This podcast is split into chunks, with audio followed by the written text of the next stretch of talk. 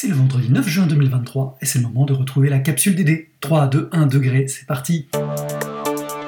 Human activity is disrupting the climate.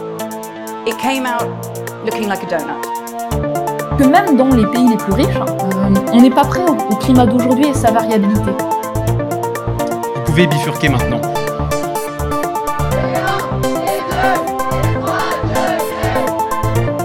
How dare you! No country in the world can yet say they have achieved gender equality.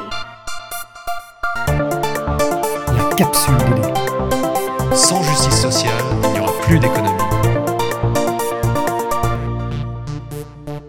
Au menu cette semaine, l'idée qui transforme. Malgré l'urgence climatique, la mode est accro au plastique. Le portrait de la capsule, Camille Etienne, activiste. Carte blanche à Thomas Vivray, de la géothermie à l'Elysée.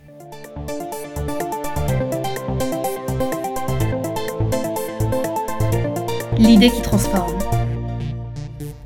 Notre garde-robe est remplie de pétrole et de microplastiques. Telle est la conclusion d'un rapport publié en décembre 2022 par la fondation Changing Markets et l'ONG française No Plastic in My Sea. Ce rapport, intitulé Synthétique anonyme 2.0, fait le constat que les fibres produites à partir de combustibles fossiles représentent les deux tiers des textiles. Le polyester représente 65% de la production mondiale de textiles et les fibres artificielles environ 10%. Malheureusement, nylon, acrylique, polyuréthane ou élastane sont produits et vendus à petit prix. Et ils sont à la base du modèle économique de la fast fashion. Le prêt-à-porter perpétue donc la dépendance à l'extraction de combustibles fossiles en pleine urgence climatique. Par ailleurs, laver et porter des vêtements composés de fibres synthétiques représente également une source de pollution importante. D'après une étude publiée par le Marine Biology and Ecology Research Center en 2016, plus de 700 000 microparticules de plastique sont libérées par les machines à laver individuelles dans les eaux usées. Un constat confirmé en 2020 par une étude anglaise de l'Université de Plymouth. Pourtant, des solutions existent pour diminuer les rejets de microfibres dans l'environnement. Préférer les vêtements en fibres naturelles, comme le lin, ou équiper les machines à laver de filtres à microplastiques, comme le prévoit la loi anti-gaspillage pour une économie circulaire sur les lave-linges neufs à partir du 1er janvier 2025. En parallèle, la législation française avance. Depuis le 1er janvier 2023, les vêtements et textiles composés à plus de 50% de fibres issues de combustibles fossiles doivent désormais porter la mention rejette des microfibres plastiques dans l'environnement lors du lavage. Une mesure visant à mieux informer les consommateurs qui devrait concerner l'ensemble des fabricants d'ici 2024. Alors que le gouvernement français réfléchit à la mise en place d'un éco-score pour les vêtements, une douzaine de marques françaises du textile s'engagent déjà à afficher une note de A à E sur l'empreinte environnementale de ce qu'ils vendent. Mettre en place ce score dans l'habillement, c'est une disposition de la loi Climat et Résilience votée en août 2021. Elle prévoit, d'ici 5 ans, un affichage environnemental sur les produits de grande consommation, dont le textile. Si vous souhaitez en savoir plus sur l'impact de l'industrie de la mode sur l'environnement, je vous conseille la lecture de Fashion, publiée dans la collection Fake or Not chez Tana Éditions. En préambule de ce livre écrit par Catherine Doriac, présidente de Fashion Révolution France, nous apprenons que nous avons produit assez de vêtements pour habiller la planète jusqu'en 2100, alors que nous ne portons en moyenne qu'un tiers de notre vestiaire et que nous jetons l'équivalent d'une benne de textile chaque seconde dans le monde. Selon Catherine Doriac, le contexte actuel de renchérissement du prix de l'énergie devrait nous conduire à revoir nos habitudes de consommation, comme acheter de la seconde main ou recourir au troc de vêtements. Il en va donc de la responsabilité de chacun d'adapter sa consommation de vêtements à ses valeurs. Le portrait de la capsule. Cette semaine, dans le portrait de la capsule, nous mettons à l'honneur Camille Etienne, jeune militante déjà très connue. Elle s'était notamment distinguée lors de cet échange avec une députée Renaissance qui critiquait ses modes d'action. Écoutez. Madame, aujourd'hui, si vous pouvez voter en tant que femme, c'est parce que des femmes avant vous ont désobéi. Et ça, c'est fondamental de le comprendre. Dans l'histoire, Andreas Mas me le rappelle, je vous invite à lire son livre Comment saboter une pipeline. Rappelle que toutes les victoires civiles qu'on a pu avoir, tous les droits qu'on a obtenus, on les doit aussi à la collaboration étroite entre une branche plus modérée et ce qu'on appelle la théorie d'un flanc radical. Et ce flanc radical-là, il est nécessaire. Ça ne veut pas dire qu'on soit absolument d'accord sur les méthodes, mais ça veut dire que l'objectif est le même. Ah, si mais vous pouvez vous présenter... quelles causes sont Je- bonnes et quelles causes Est-ce sont que pas je peux, s'il vous plaît, finir mon Camille point Etienne, Camille Etienne, terminé. donc il y a la différence entre ce qui est légal et ce qui est légitime. Et ça c'est fondamental. Aujourd'hui, il est légal pour une multinationale de continuer à compromettre les capacités de vie sur Terre. Est-ce que pour autant c'est légitime? Est-ce que pour autant c'est juste? Ce qui doit guider l'action publique, c'est la justice et non pas uniquement la légalité. En tant que député, c'est précisément notre rôle que de réussir à être guidé par la justice et de mettre en place des lois et de bousculer cette légalité-là. Mais comprenez qu'en tant que citoyen, en tant que citoyenne, quand il y a des lois qui sont injustes, alors on doit désobéir. Les extraits suivants sont tirés de l'interview que Camille Etienne a donnée à Ben Never. Elle répond tout d'abord à la question est-ce que la situation est foutue ou a-t-on raison de garder l'espoir? Et elle s'appuie sur notre propre capacité d'action. Ce serait, ce serait facile si c'était comme euh, dans Don't Look Up. Tu vois, s'il y avait. euh, Enfin, facile. Ce serait presque plus simple parce que dans ce cas, on serait dans une impuissance totale. Et donc, on serait juste dans une situation où une météorite nous arrive dessus. Donc, dans ce cas, bah, dansons, euh, jouissons jusqu'à la dernière minute, euh, faisons des ghost raves ou je sais pas, Ouais. allons courir et nager nu. Il y aurait ces trucs de, euh, de Mm. vivons très intensément les, les dernières heures avant la fin de l'humanité. Ce qui est assez drôle, cocasse, c'est qu'il y a une dépêche AFP qui est sortie en disant il reste trois ans, trois ans pour euh, en gros euh, agir et sinon c'est un peu foutu. Et donc c'est pour ça qu'on a eu plein d'articles qui sont sortis après, après le, le rapport du GIEC en disant il reste trois ans et après c'est mort. Et en fait c'est le journaliste de l'AFP qui a mal compris euh, le, le- le résumé du rapport du GIEC parce que c'est pas du tout ça. En fait rien n'est immuable. C'est-à-dire que certes, il y a une urgence qui est totale parce que bah, il est jamais trop tard pour que ce soit, ce soit pire et que chaque demi dixième de degré cache derrière lui euh, des vies, que ce Mhm. soit au Pakistan dans les inondations, que ce soit dans les feux près de chez nous, que ce soit les espèces qui disparaissent, bien sûr, ça c'est important. Mais aussi ce qu'il faut vraiment comprendre, c'est que euh, on, est, on arrive à des seuils. En fait, il y a, euh, si tu veux, ce qu'on appelle les limites planétaires. Et donc, il faut imaginer un peu comme si on avançait euh, dans un vide comme ça. Donc, chaque génération euh, émet un peu plus, se rapproche du vide. Et nous, on est vraiment la génération où là, on peut juste faire un pas de plus, mais en fait, c'est le pas de plus qui nous fait vraiment tomber dans l'abîme.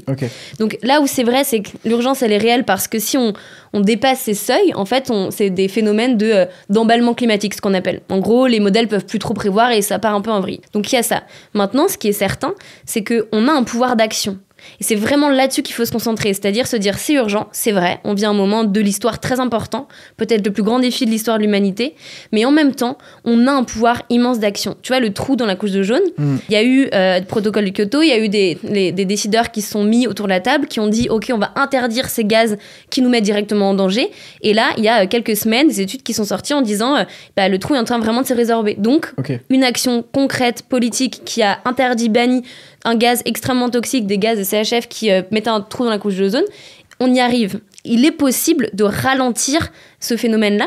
Donc il faut vraiment garder cet espoir-là et surtout euh, garder l'espoir dans ce qu'on est capable de faire et puis aussi changer un peu de paradigme. Dans l'extrait suivant, Camille Etienne partage ce qui lui donne de la force, mais aussi ce qui l'a touché les derniers mois et a pu la conduire à un burn-out militant.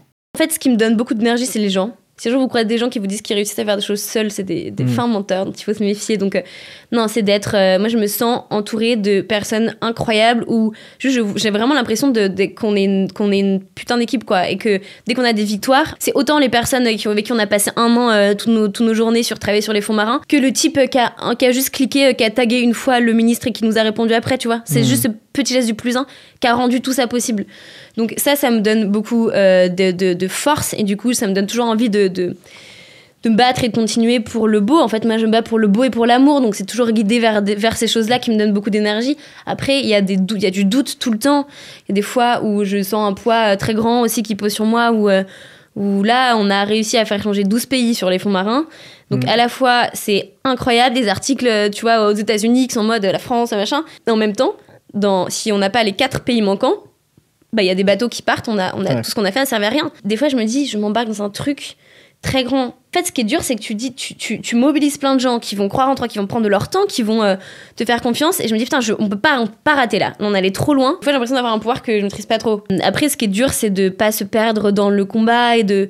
Et et il y a beaucoup de gens qui font des burn-out militants, bien sûr. Bien sûr. Et donc ça, ce qui est dangereux, c'est la pureté militante, c'est l'idée Mhm. de, de toujours vouloir être pur, de, de vouloir être parfait, de vouloir être à la hauteur. Et ça, je l'ai pas du tout. Je pense qu'on Ouais. fait ce qu'on peut avec euh, ce qu'on a, ce qu'on est, et, euh, et, et- et faire le deuil assez vite de sauver le monde. Et l'idée de se dire plutôt euh, que de, de se laisser traverser par le monde, tu vois, et d'oser être, euh, d'être sincère, d'être vulnérable, de rater, de douter, d'être empathique, et de, de réaliser aussi qu'on ne peut rien faire seul et que personne n'est remplaçable. Voilà, la seule fois où j'étais vraiment euh, je pas fait diagnostiqué, je j'ai fait un burn-out, mais je passais vraiment euh, plus de trois semaines dans mon lit à rien faire d'autre. Je Je pouvais même pas lire, quoi. Ça, c'était euh, deux jours avant la COP, où je devais aller à la COP. J'étais dans une machine qui t'écrasait et, j'étais, euh, j'ai fait un plateau avec un climato-sceptique qui m'avait, mais je suis sortie en larmes du plateau, ce qui m'arrivait jamais. C'était horrible. Je, me, je me sentais dans un truc où je me dis, mais qui a, enfin, qui a raison? Il se mettait même à me douter dans ma chair de que j'étais au bon endroit, quoi. Hmm. Ça, ça te broie. Il y a ces moments-là où c'est dur aussi et où et où du coup tu as envie de te dire mais euh, on n'y arrivera pas. Et après tu te rends compte que tu que es juste un petit moment de l'histoire, que tu prends le chantier de nos, de, de, nos aînés et puis on laisse un chantier un peu plus abouti aux générations d'après, on est juste un tout petit moment et quand tu prends ça avec plus d'humilité, alors je dirais que hum, tu tiens plus longtemps aussi, c'est un marathon. Donc il faut prendre euh, soin de vous, c'est vraiment un marathon. On a besoin de tout le monde, donc il faut qu'on soit une équipe, vraiment qu'on soit une équipe et qu'on y aille euh, solidement, tu vois, qu'on construise un truc solide, même s'il y a une urgence folle, même si c'est toujours ce, truc de, dans l'air de tension qui gronde, il faut quand même qu'on ait des bases bien solides, quoi. Et en guise de conclusion, elle vous partage sa vision du sens de l'histoire. Alors j'ai bien sûr j'ai de la révolte, j'ai de la colère contre ces personnes qui, euh, qui laissent le monde se déliter et qui prennent un scénique plaisir. Je suis très en colère contre eux. Mais en même temps, j'ai l'impression qu'on est un peu au-dessus parce qu'on est, on est, on est, on est, tu vois, cette force tranquille qui est mue par ce qui est juste. Hmm. Et ça, ça, ça donne une assise qui est super puissante. Et c'est pour ça qu'on souvent les gens me disent mais c'est fou comment tu restes calme dans le plateau télé. Parce qu'en fait on est du bon côté de l'histoire. Donc il y aura des tribunaux qui jugeront ces gens, qui jugeront ces gens pétroliers, qui jugeront ces décideurs qui n'ont absolument rien fait, comme on a jugé pour les crimes de guerre, comme on a jugé pour l'industrie du tabac. J'espère et je crois qu'on y arrivera à un moment donné où ces gens-là seront jugés, finiront derrière des barreaux. Et donc il faut juste qu'on soit assez patient et qu'on provoque l'histoire pour que ça arrive le plus vite possible.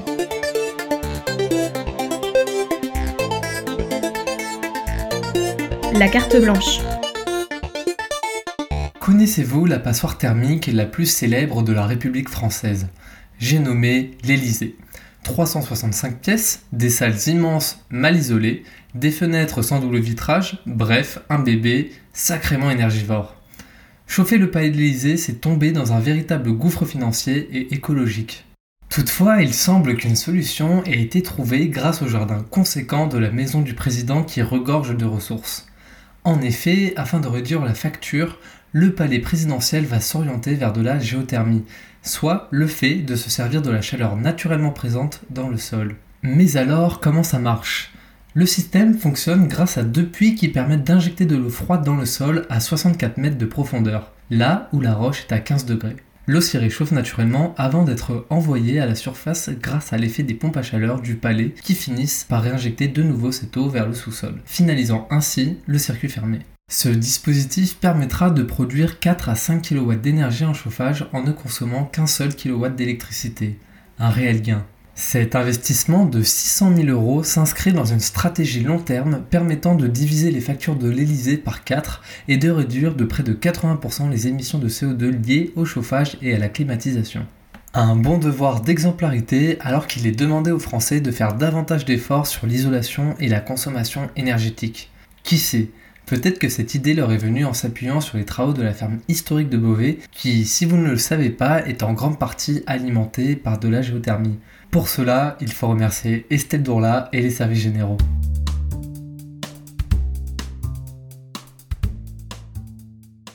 C'était la Capsule d'aider, le podcast de la durabilité dans l'enseignement supérieur. Merci à l'équipe de la direction de la transformation écologique et sociétale du Salle, Nathalie, Iris, Cécile, Caroline, Thomas et Geoffroy.